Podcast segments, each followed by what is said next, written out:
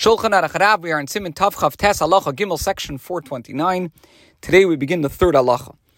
We have been discussing the takana that the sages made that the lecturers should begin uh, teaching and expounding on the laws of each Yom Tov 30 days before that Yom Tov. Halacha Gimel 3. V'deidas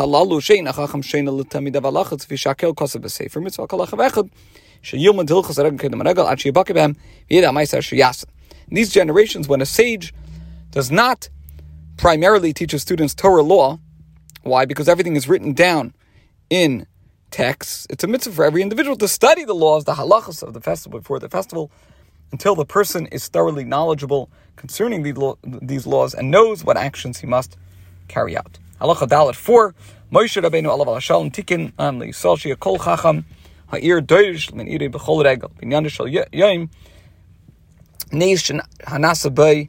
kugain pesach hakovid. Our teacher Moses, Moshe Rabbeinu, established the practice for the Jewish people that the sage of every town should lecture to the residents of his town on every festival concerning the unique dimension of that day and the miracle that transpired on that day. So, for example, on Pesach, the sage should discuss the exodus from Egypt. On Shavuos, the sage should discuss the giving of the Torah.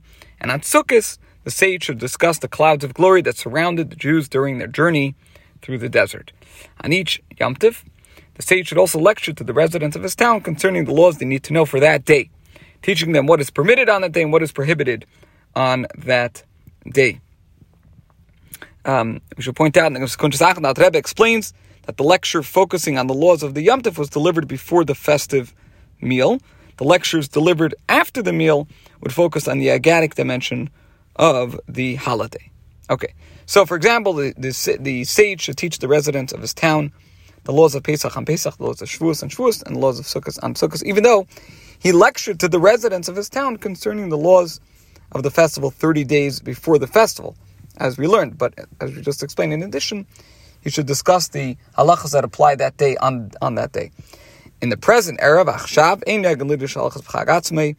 Rebbe does conclude that it is not customary in our times to lecture on the laws of the festival on the festival itself. itself. And the reason he gives is because everything is written down in texts. Now, the Rebbe's brother, the Maharil, makes a comment. He says that's not a sufficient reason to nullify the custom, because there are many members of the general populace who don't know how to study from texts. Okay. Alter Rebbe concludes the halacha.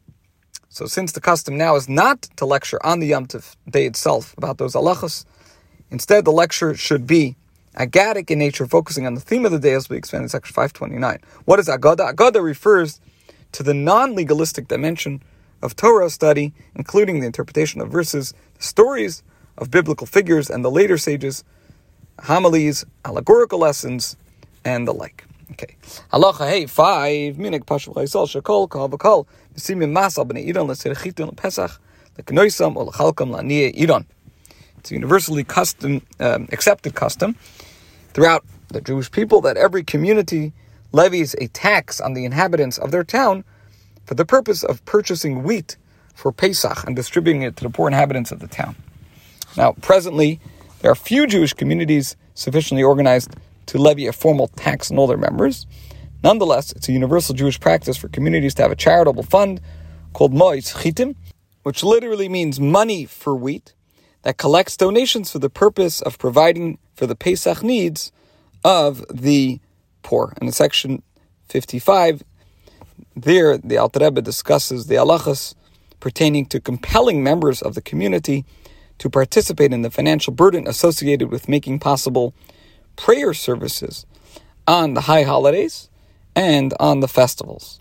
Okay. Now, anyone who lives in this town, continues the Alter Rebbe, for 12 months is considered a resident of the town. It's Kivnei Ir, and is obligated to pay the tax together with the other townsfolk. Even Torah scholars who are exempt from other taxes must pay their share of this levy since this levy is tzedakah. And any poor person lives in this town for 12 months it's considered as one of the local poor, and the townsfolk are obligated to provide him with wheat for Pesach. Okay. Now, in general, when we talk about the exemption to pay taxes of the Torah scholars that applies to sages who also work professionally, not only to those who study the entire day.